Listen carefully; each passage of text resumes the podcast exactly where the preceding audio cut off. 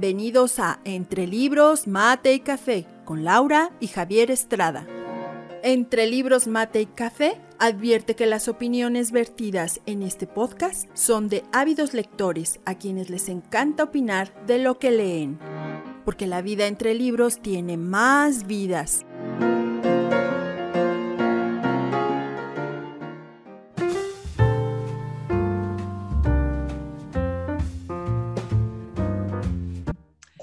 Hola, ¿qué tal? ¿Cómo están? Bienvenidos nuevamente a Entre Libros, Mate y Café. Gracias por estar de nuevo una semana más aquí con nosotros. Gracias porque nos siguen semana a semana.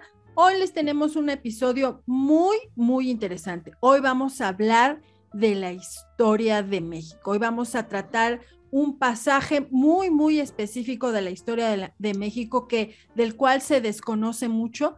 Y hoy tenemos a alguien que nos va a ilustrar, que conoce muy bien estos temas de historia. Y seguro, quédense porque seguro que hoy vamos todos a aprender muchísimo acerca de este pasaje que sucedió en México, que fue la decena trágica, que seguramente hemos escuchado este término, pero no entendemos bien a bien o ya se nos olvidaron las clases de historia, qué fue lo que sucedió en esos días. Nuevamente nos acompaña hoy Javier Estrada. Hola, hola, ¿cómo están? Gusto en estar nuevamente por acá y qué bien, vamos a tocar cosas que son del país, que son historia, que tienen relevancia y que, como decís hace un momento, a veces hay eventos en la historia del país que no se toman tan en cuenta, ¿no? Cuando finalmente son pues muy, muy importantes o fundamentales en algunos casos. Así es. Y les voy a presentar a nuestro invitado y me gustaría leerles esto que él nos envió, que a mí se me hace que es muy eh, representativo del invitado que tenemos hoy. Así es que no crean que porque es un tema de historia va a ser un programa serio y aburrido.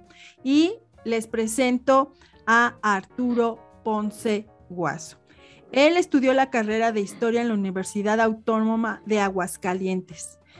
Él dice que he trabajado como guía turístico para el proyecto Capicúa, el cual se encarga de traer y llevar artistas de varios lugares entre América Latina y México, que ha sido payaso, velador, chalán de albañil, pintor de brocha gorda, defensa central, escritor de cuentos, melómano, organizador de eventos, papelero abarrotero y músico frustrado. ¿Estamos de acuerdo, Arturo? Sí, así, así es, Medo. Hola, mucho gusto. ¿Cómo están todos? Bien, bien, Arturo. Bueno, ya, ya vieron más o menos cómo va este asunto.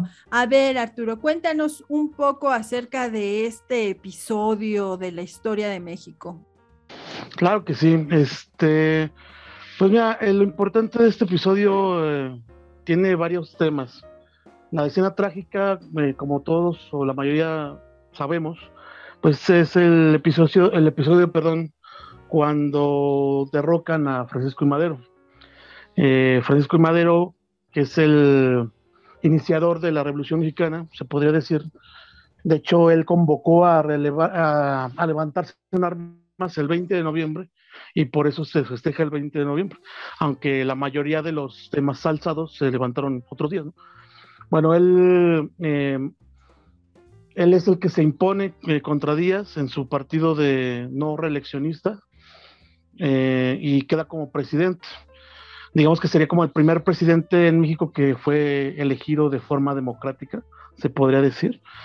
Y eh, pues el gusto no le duró mucho porque ya para, mm, ¿qué será? El 1912 eh, estaban intentando hacer este em, derrocamientos, los, estaban intentando eh, tumbar del, puesto. para entender esto hay que saber que Madero fue una persona muy especial. son de esos personajes de la historia que eh, uno ve la foto, lo reconoce rápidamente, pero se conoce muy poco, si no es que eres alguien que le interesa la historia de más, o pues que te dedicas a algo parecido, ¿no? Eh, y bueno, Francisco Madero, no sé si sabía mucha gente, eh, tenía un lado espiritista. De hecho, se sabía que le gustaba mucho reunirse con sus, con sus amigos a, hablar con los muertos. De hecho, él aseguraba que, Benito Juárez le daba la autorización de tomar el poder, este, le, estaba dando casi casi su bendición, porque pensaban iguales. Em, pero también era una persona muy noble. Mucha gente podría tildarlo como de menso, no sé si se puede decir menso, pero sí es como la palabra más, este, pues más ligera como para describir cómo se referían a él, porque era una persona muy confiada. Él era una persona buena y pensaba que la demás gente era igual de buena, solamente tenés que darle la oportunidad, ¿no? Entonces, este, uno de sus graves errores fue eh, confiarse y creer que la política mexicana eh, se basaba también en ese tipo de, honor entre caballeros o eh, esta filantropía que él tenía. Em, también un problema de Madero es que pues ganó la presidencia, pero nunca supo confiar en la gente que tenía alrededor. por ejemplo, su hermano, que también es famoso, Gustavo Madero, repetidas veces le avisó, le, comentó que era peligroso tener este ciertas personas eh, al mando, porque por ejemplo cuando Madero em, ganó la presidencia, eh, el gabinete que tenía Díaz, eh, muchos de esos lo conservó. Entonces, realmente, pues mucha gente podría decir que estás conviviendo con, con, tu enemigo. Pero como les digo, Madero era una persona muy confiable o muy confiada y trataba de darle las segundas oportunidades a las personas. De hecho, los primeros que intentaron hacerle golpe de Estado, que fue el general Félix Díaz y no me acuerdo ahorita les digo el otro nombre, los mandó a la cárcel, de hecho, o sea, les perdonó la vida. Y cuando Reyes, exactamente, gracias. Y cuando Mondragón los libera, eh, eh, mm, pues ya eh, intentan cometer el, golpe de Estado. A lo que voy es que la, importancia de este golpe de Estado también conlleva en, la personalidad que tienen todos los que están este, inmiscuidos. Eh, no estoy alabando la personalidad de Madero, pero siento que en la historia muchas veces todo lo ven como negro y blanco, eh, malo y bueno, cuando realmente son personas que tienen defectos y virtudes y que cometen errores y, o aciertos, ¿no? Entonces, en este caso, eh, Madero, por un lado, eh, tuvo muy cerca a sus enemigos, que a lo mejor era un dicho, ¿no? Ten más cerca a tus enemigos que a tus amigos. Los tuvo muy cerca, los tuvo ahí en su gabinete y también fue muy eh, de meter personas a su, a su, al mando de familiares. Por ejemplo, metió a su hermano, metió a su primo, metió a su cuñado a varios este, eh, puestos del gobierno. Que también eso, pues, estaba... Exactamente, esa, es la palabra que quería buscar. Eh, eh, al final de cuentas, el nepotismo y la y el y, ¿cómo se llama? y todo lo que está sufriendo este país empezó durante todo este tiempo, ¿no? Entonces la traición. Bueno, em, está muy chistoso la decisión trágica en ciertas formas, son curiosas, porque el primer golpe que se quiso dar con Reyes fue al Palacio de Gobierno, ahí en el Zócalo.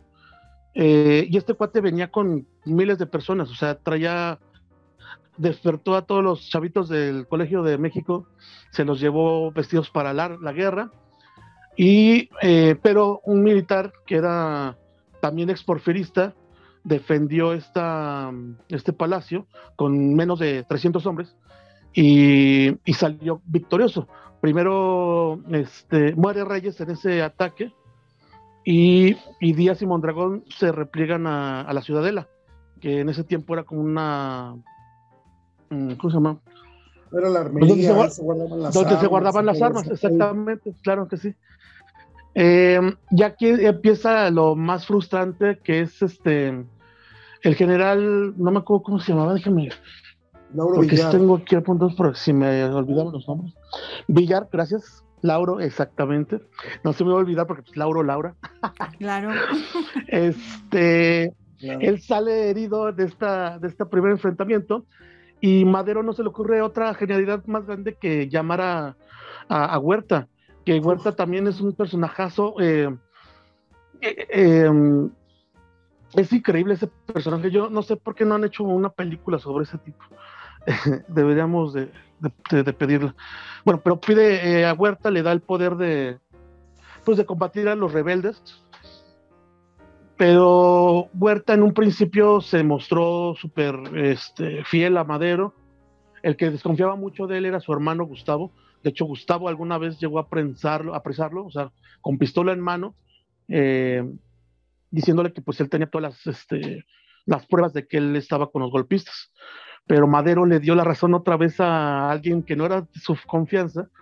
Eh, en vez de hacerle caso a su hermano, le dice a Huerta, ¿sabes qué? Demuéstrame tu lealtad y en 24 horas entrégame la ciudadela, tú puedes, ¿no? Eh, y aquí Huerta, pues lo que hizo fue hacerse menso, o sea, porque implementó lo que es lo que la guerra falsa se le dice, o eh, mandaba soldados a su cargo, pero él sabía que soldados estaban eh, apoyando a Madero realmente y cuáles estaban en, el golpe. Entonces a los que mandaba a morir eran a los maderistas y, nunca atacó a la ciudadela como tal se debía porque pues hubiera ganado luego luego.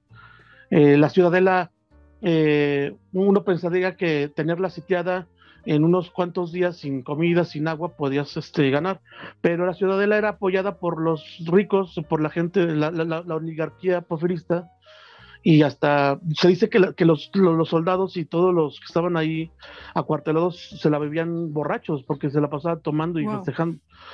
Entonces, eh, esa, ese tipo de, mm, como dice, o sea, esa, sorpresa que te da el, es como algo ilógico, ¿no? O sea, piensas, México ha sido un país tan surrealista desde sus principios, ¿cómo es posible que un presidente teniendo eh, esa pues sí, ese porte del presidente, su, papel de presidente, no haya podido con unos alzados que estaban acuartelados. Y lo peor de todo es que seguía confiando en, que él podía solucionar las cosas de una forma, hasta de cierta forma, este, pacífica. Eh, el único que realmente le hizo eh, segunda a, Madero hasta el final pues hablando de, de, militares, sería este Felipe Ángeles, eh, que cuando, cuando llega, mm, cuando lo apresan, a Madero y a Pino Suárez, eh, también lo dejan allí apresado, lo tienen encerrado en, Palacio de Gobierno, y ahí lo tienen durante 48 horas o algo así, cuando ya es el segundo golpe, que es el de Huerta. Em, y pues está, está también interesante el, asunto como personal de las cosas. Eh, Huerta jamás, o sea, todo el mundo conoce a Huerta que es un traicionero y bla, bla, bla, pero también fue una persona como muy mm, hipócrita y, doble cara. doble cara, totalmente, porque nunca le dio la cara, por ejemplo, eh, a Gustavo ni a, ni a Madero, digo, ni a Francisco ni a Gustavo a la hora de matarlos o mandarlos matar. Él ni siquiera tuvo el valor de matarlos a ellos mismos. O sea, él pudo haberlos matado, pero tuvo que mandar a alguien más a matarlos. En este caso, al que mandaron matar a, Madero y a Pino Suárez, se llamó Francisco Cárdenas. Este cuate era un, rural. Los rurales eran como una fuerza especial de Porfirio Díaz, que no eran unos militares, eran como policías eh, que si estaban bien pagados y, si tenían una carrera militar. este como el FBI o la KGB o la Gestapo, una cosa así. Eran milicias. Algo así, algo así. eran las milicias porque, la policía secreta.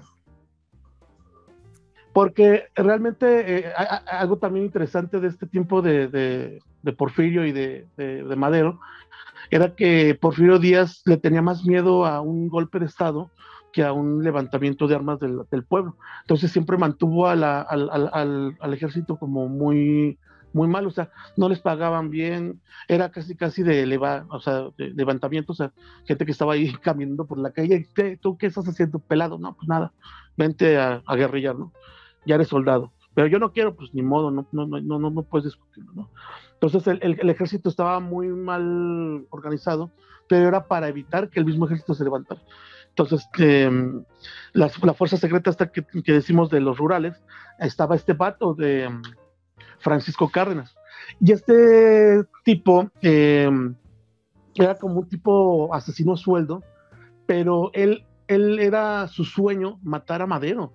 Él había jurado vengar a Porfirio Díaz, eh, eh, tan, tan metido en la política, estaba tan, tan comprometido con la, con la ideal de, Díaz, que él estaba eh, dispuesto a matar a Madero por venganza y se le cumplió la, su sueño.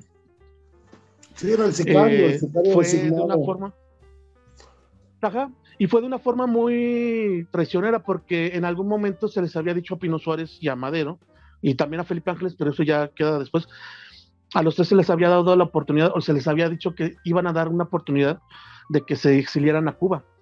Eh, en algún momento se lee también, hay, archivos donde están las cartas que escribió Pino Suárez, eh, y él se ve ya, o sea, él no tiene la esperanza de, le dicen que van a ser exiliados, pero eh, él no tiene las esperanzas, él ya sabe que, o sea, no van a, no van a ver el día 23 de febrero, eh, porque siente que va, que va a pasar algo. Estos cuates, el Cárdenas, el Francisco Cárdenas y otros militares, se llevan a Francisco de Madero y a Pino Suárez a Lecumberri, eh, pero no los llevan por la parte de adelante, los llevan por la parte de atrás, y cuando le piden que baje a Madero, en ese momento Cárdenas le dispara por la espalda. Y, y este mm, Pino Suárez alcanza a escapar, bueno, alcanza a correr, pero también es este disparado por la espalda por, por alguien más. El que sí sabemos que mató a Madero fue, fue Cárdenas. Cuando le dicen a Cárdenas que mate a estos dos personajes, eh, sabe que también está ahí este Felipe Ángeles. Y se sabe que Cárdenas preguntó si también iban a matar a Felipe Ángeles o si era necesario matar a Felipe Ángeles. Y los golpistas, eh, como fue Huerta y sobre todo Félix Díaz, eh, dijeron, no, pues nada más es necesario que mates al presidente y al vicepresidente. No es necesario que derrames tanta sangre, ¿no? O sea, hasta de una forma cínica. A Felipe Ángeles lo, lo, dejan ahí en Palacio de Gobierno y no, no, no, no, no, no es víctima de esta, de esta de esta traición, pues, en ese momento. se le llama de escena trágica porque son 10 días del encuartelamiento, pero pues si se dan cuenta, empieza desde el 9, creo, de febrero hasta el 19, que es este el golpe, pero hasta el 22 que matan a, Madero. Y no es solamente la, el Zócalo, no solamente la Ciudadela, sino muchas partes de la Ciudad de México había enfrentamientos entre maderistas y golpistas. Y lo peor de todo es que no eran este, una lucha igual, porque la mayoría de los maderistas que estaban peleando también estaban a favor del golpe.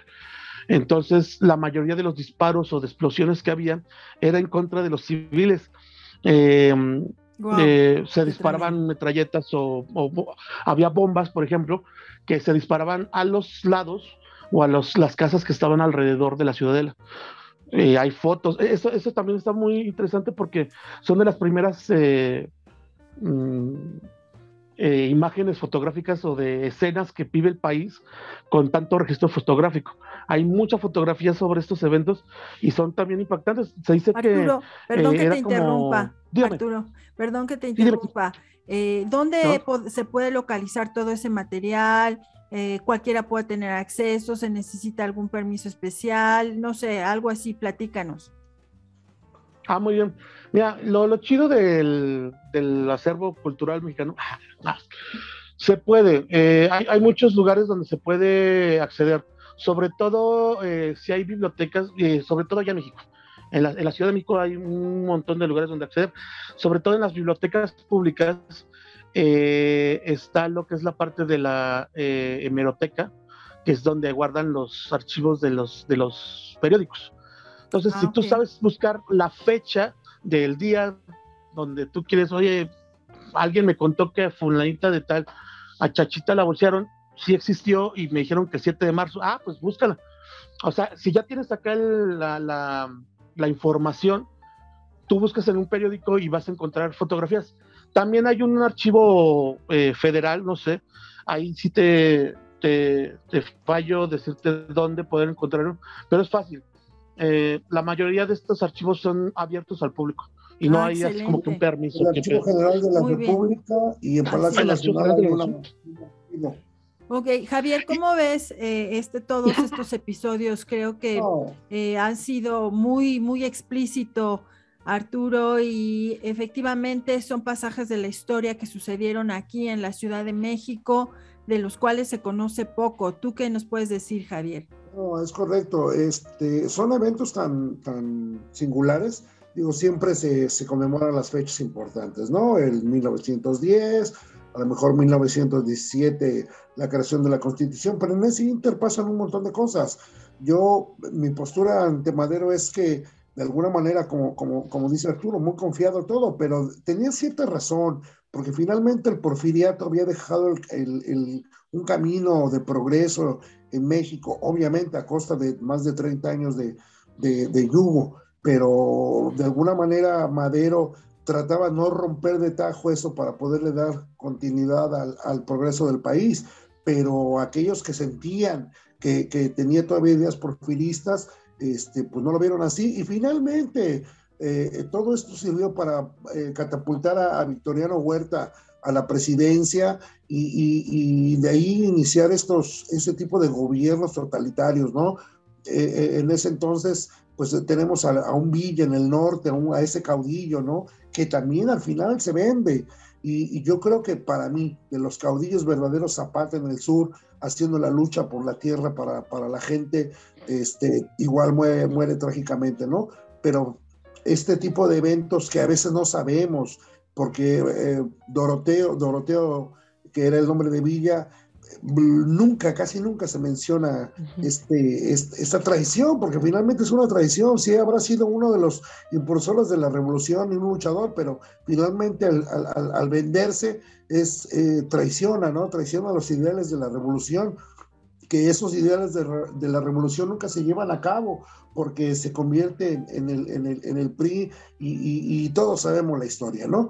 Aquí este, no hay nada que tapar, aquí no hay partidismo, sí. los hechos hablan por sí solo, ¿no?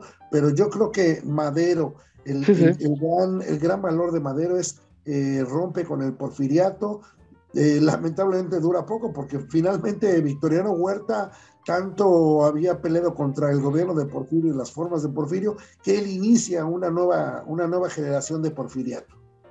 Claro, y también recordemos que sí. todos estos episodios eh, que estamos que considerando en este momento van preparando lo que sería posteriormente eh, la, la, constitución, en fin, que ese será otro tema del que tendremos que hablar posteriormente porque, bueno, eh, sí. este podcast dura poco, pero también, eh, Arturo, no me gustaría uh -huh. que nos fuéramos sin que nos dejen alguna recomendación para las personas que nos escuchan, dónde encontrar más información, dónde leer, eh, para poder enterarse más, porque son de estos episodios de la historia que estamos desconociendo en realidad.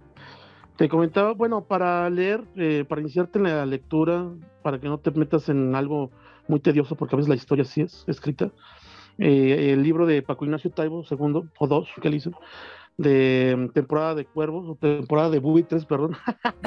de sopilotes. Ese habla de sopilotes, más, más mexicano, más mexicano aún. Y otro sería de la, la Guerra Secreta en México, es de Frederick Katz eh, cualquiera de los dos son muy fáciles de encontrar, eh, a lo mejor hasta en internet para bajarlos, pero son libros muy famosos, pues no son como tan difíciles de. Eh, el otro, hay otro que se llama también eh, La escena trágica, es de un señor que se apellida Aguilar, pero ese también es como un poco más complicado, ese ya está como más. Sí, es el de Héctor Aguilar Camín, muy buen periodista. Ok, también, y bueno, para la gente que nos escucha también, eh, Paco Ignacio Taibó eh, tiene un estilo muy particular y muy ameno, y sí. les voy a dejar un enlace porque también pueden buscar en YouTube este documental de eh, exactamente que, que, que, tiene el mismo título del libro. Y también les vamos a poner ahí el enlace, en los enlaces, el nombre, los nombres de los libros que nos está recomendando en este momento eh, Arturo. El de Paco Ignacio Taibo, uh -huh. que se llama Temporada de Sopilotes, está en un muy, muy Sopilotes. buen documental que hizo y que está en YouTube, así es que no se lo pierdan porque está muy, muy interesante. Es un poco largo, creo que dura hora y media, algo así, pero les va a gustar les va a gustar muchísimo. Estamos muy cerca de terminar. Me gustaría, Javier, que nos dieras un último comentario y después a Arturo también si nos haces el último comentario. No, bueno, yo sí recomiendo a todos los mexicanos, hay que consumir la historia de México. Eh, vamos a encontrar cosas eh, muy interesantes que pueden explicar lo que ocurre hoy en día. La historia finalmente eh, nos enseña a los errores que no debemos volver a corregir. Yo creo que todas estas cosas que, que ocurren con Madero, con el inicio de la revolución, etcétera, etcétera, son bien importantes. Hay que ser mexicanos de tiempo completo, incluyendo su historia. Así es, Arturo. Pues nada, eh, espero en algún otro momento poder tener la, oportunidad de hablar de más cosas de historia, porque sí, eh, hay, mucha tela que cortar. Y sobre todo eso de que pues realmente la historia, em, pues sí, hay, muchas veces que se escribe los vencedores o los vencidos, hay muchas eh, teorías o hay muchos puntos de vista. Lo importante es agarrar de todos lados para hacerte una propia eh, idea de lo que está pasando. Entonces, no, no, no, basarse solamente en una, en una idea. Pero sí, eh, muchas gracias por haberme invitado. Sí, esperamos que contar contigo nuevamente porque bien lo has dicho, la historia y sobre todo en este caso nosotros quisiéramos tener mucho más información acerca de la historia de México, ir viendo aspectos como estos que no son tan conocidos y que la gente vaya junto con nosotros aprendiendo un poquito más de nuestra, de cómo se forjó el México de hoy y de nuestra identidad. Yo les agradezco a los dos que hayan estado con nosotros y a las personas que nos han escuchado el día de hoy. Espero que les haya resultado de mucho interés tal y como sucedió con nosotros. Y pues muchísimas gracias Javier, gracias Arturo. Gracias a ti, tío. Luego, gracias. Y recuerden que estamos en redes sociales como Entre Libros, Mate y Café. Búsquenos en Facebook, en Instagram, en YouTube y no se olviden que la vida entre libros tiene más vidas.